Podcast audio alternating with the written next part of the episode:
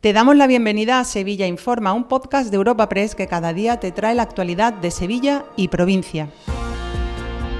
Estas son las noticias más relevantes en nuestra agencia en el día de hoy. Comenzamos un nuevo episodio de Sevilla Informa este lunes 19 de febrero. Lo hacemos abriendo la página de sucesos. Y es que la Policía Nacional investiga la muerte violenta de un hombre en Sevilla Este.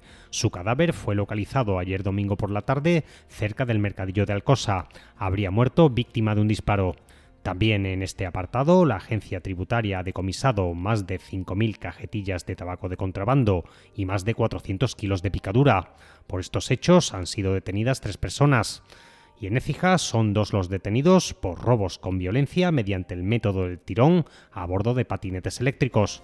Lo cuenta Macarena de la Palma, portavoz de la Policía Nacional. Varios robos con violencia en la localidad de Écija.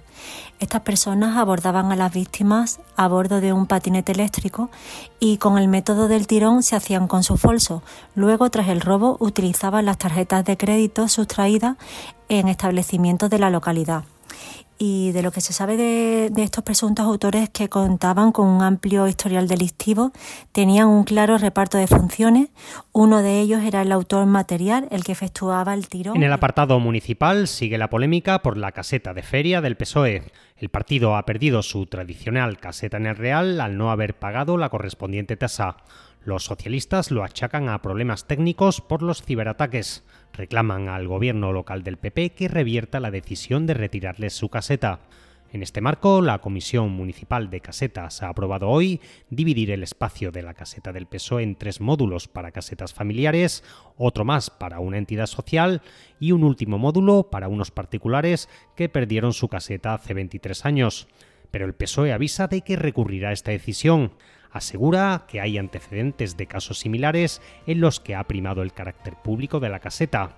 Escuchamos a Rafael Recio, secretario de organización del PSOE de Sevilla. Del Partido Popular. Esa comisión, en otras ocasiones, hay antecedentes donde esa comisión política ha valorado, pues lógicamente, el carácter público ante antecedentes que se han dado también de organizaciones que han tenido pues, situaciones similares a la que ha, que ha vivido el Partido Socialista en este proceso de adjudicación. Pero sobre todo lo que más lógicamente eh, nos molesta es que el Partido Popular no haya tenido en cuenta ninguna de las documentales presentadas a lo largo de todo el mes de febrero. Documentos que se han hecho... Más asuntos. Lipasan ha puesto en marcha un plan especial de desbroces en las zonas verdes de la ciudad. Para ello, la empresa municipal ha cometido 58 contrataciones eventuales. Los nuevos efectivos prestarán servicio en todos los parques auxiliares del IPASAM. La idea es combatir las malas hierbas justo cuando comienzan a proliferar. Así lo ha dicho el alcalde hispalense, José Luis Sanz. Todavía tenemos muchas carencias en el desbroce de acerado, de alcorques o de vías. Por eso no podemos perder tiempo y hemos puesto en marcha un plan especial de desbroce con 58 contrataciones de refuerzo que hemos hecho desde Lipasán. El objetivo principal, reforzar los servicios de desbroce, retirar la mala hierba de las calles, de los espacios públicos, de los alcorques en todos los barrios de la ciudad, justo en la época en la que comienzan a proliferar los ramales. Y en materia de patrimonio histórico sigue la polémica del Patio de los Naranjos. El arzobispado y el colectivo que reclama su plena apertura al público han vuelto a protagonizar un cruce de declaraciones. Los conservacionistas piden que el espacio vuelva a ser una plaza más de la ciudad, como lo era antes de 1992. Pero la archidiócesis alega que el enclave está abierto a visitas previa acreditación.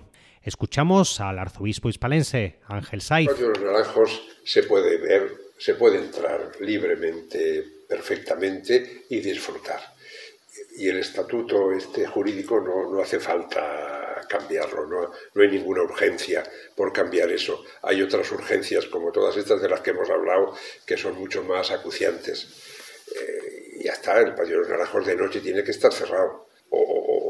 Dejamos que empiecen a haber botellonas en el patio de los naranjos. Es decir, se puede visitar. Dos apuntes antes del cierre. La Junta de Andalucía ha adjudicado el nuevo carril Busbao del Aljarafe Norte y han acabado las obras de reparación de la ronda C20 tras las últimas lluvias. Te recordamos que puedes suscribirte y descubrir el resto de episodios de este podcast en nuestra web entrando en europapress.es barra podcast o a través de las principales plataformas de podcasting.